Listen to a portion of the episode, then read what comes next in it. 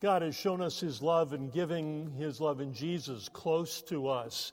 Jesus said he's going to return. We've heard it in Scripture, we've sung of it. St. Paul wrote to the Thessalonians how that would take place. And it was also St. John who delivered Jesus' description of what ultimately that looked like, and Jesus said, Be ready. Let's bring that all together in a thought or two. You may be seated as I do.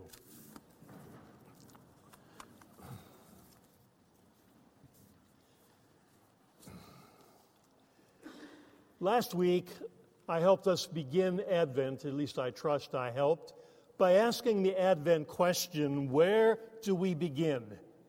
Kind of logically, it seemed to me that we begin at the beginning.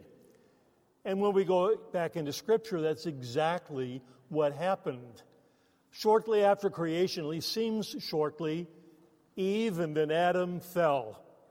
They fell from God's high calling into sin. And God found them and began to unfold the consequences of that sin and even deliver his judgment.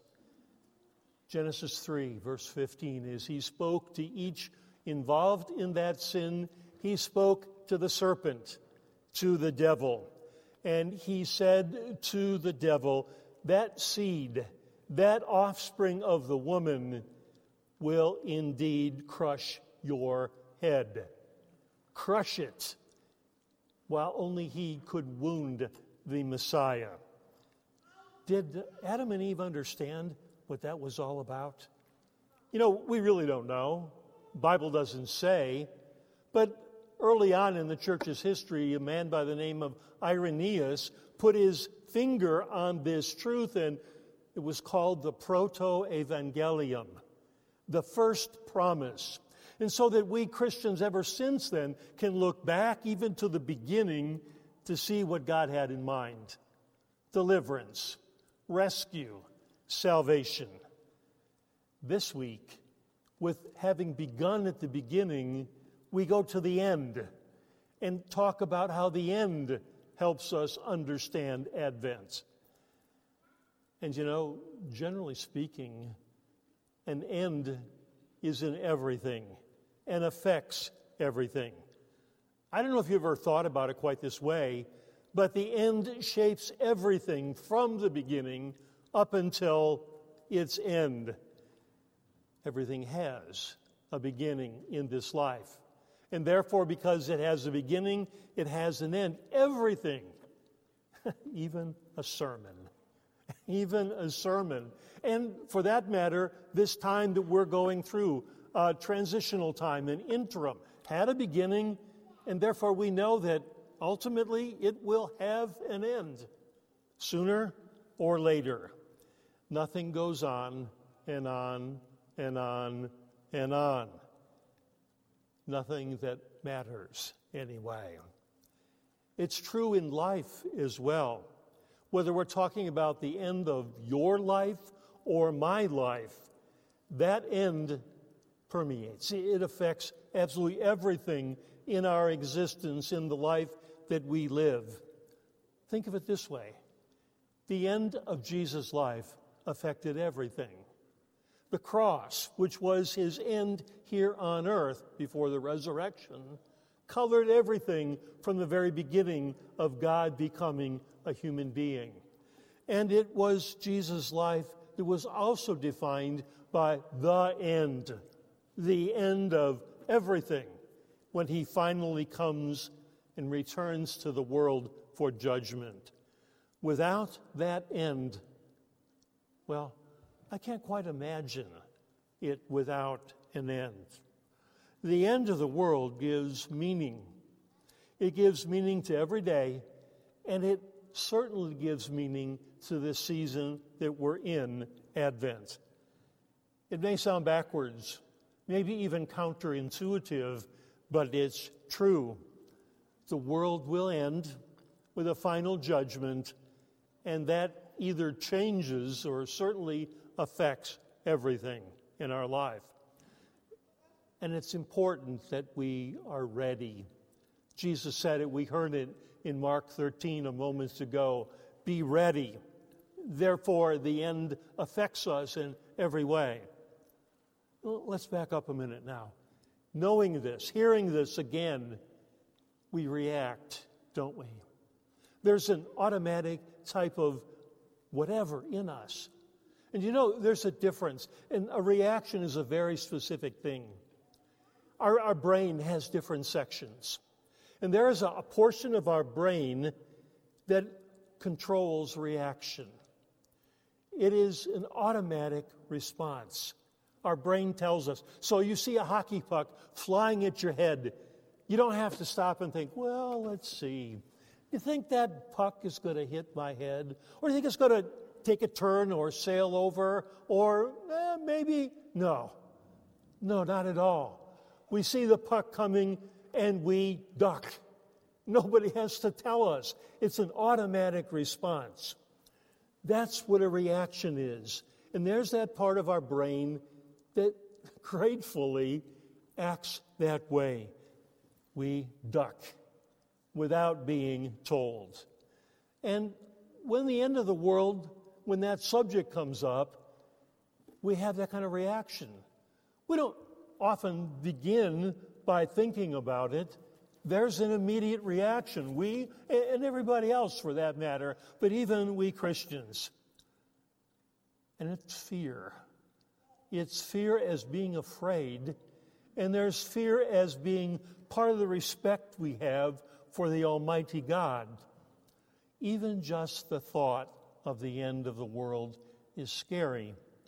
Scary because Jesus has told us what it's going to look like.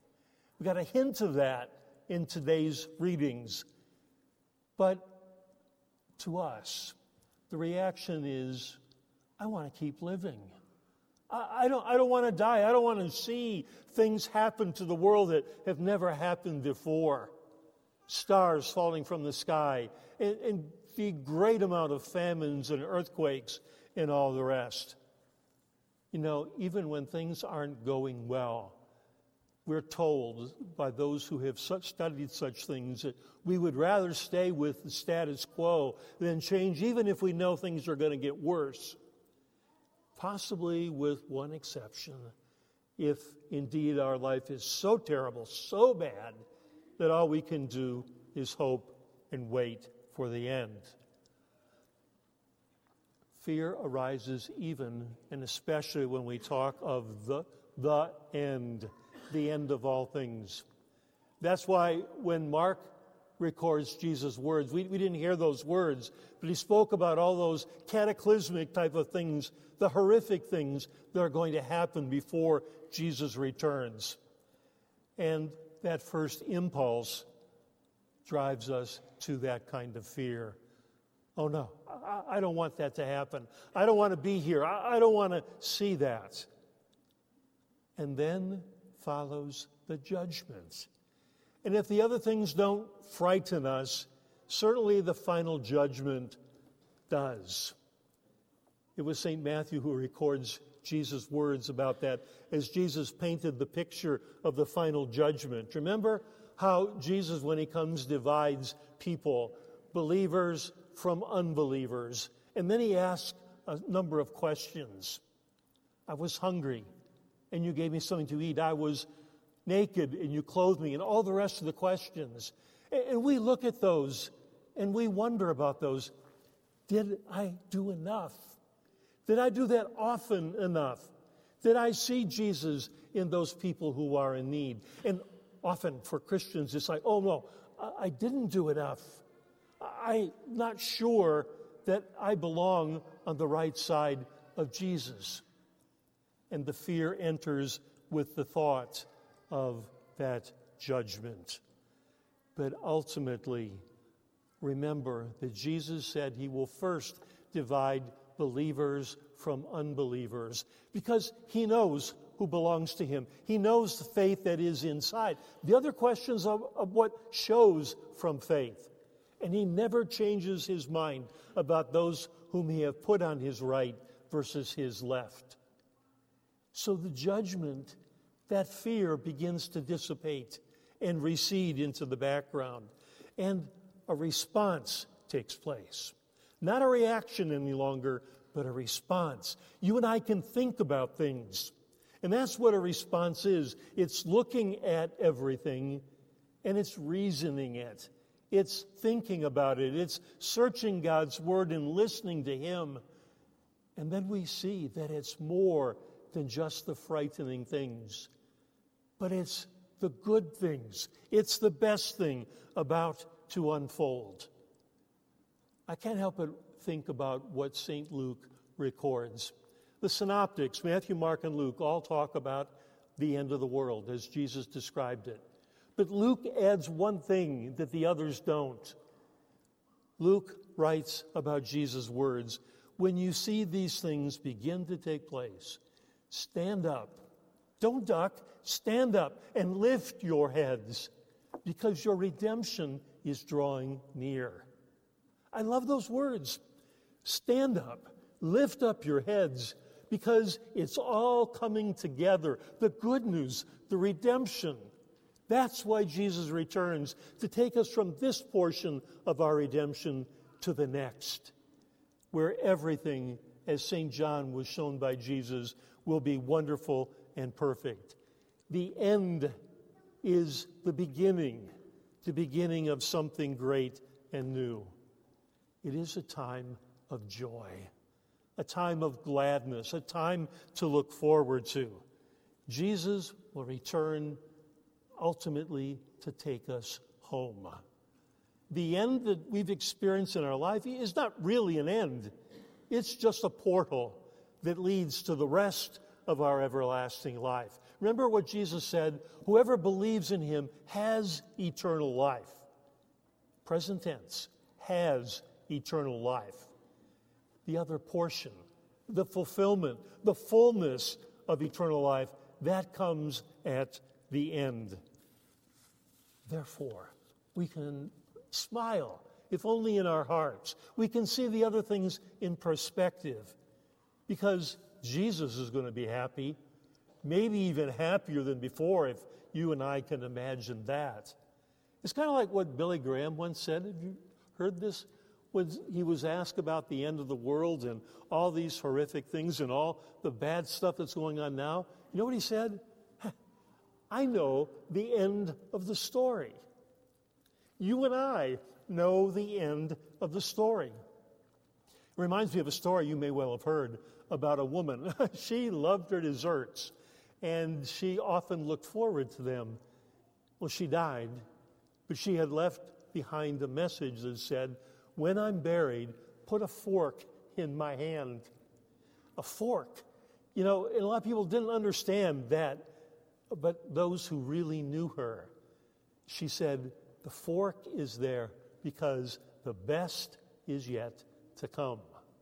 the dessert is yet to come. The glory of God in eternity is yet to come. That's what Jesus showed St. John in Patmos in his exile. That's what we heard about in the Revelation reading, and you can look at again and again in chapter 21. This Advent is the time to begin at the beginning, but not forget about the end. If, when we prepare for Jesus' first coming, we don't naturally think about it, think about it now. Think about it now because it adds great joy to what we are soon to celebrate. When you see the baby in the manger as a great sign, remember how he will return. And don't let that thought slip away.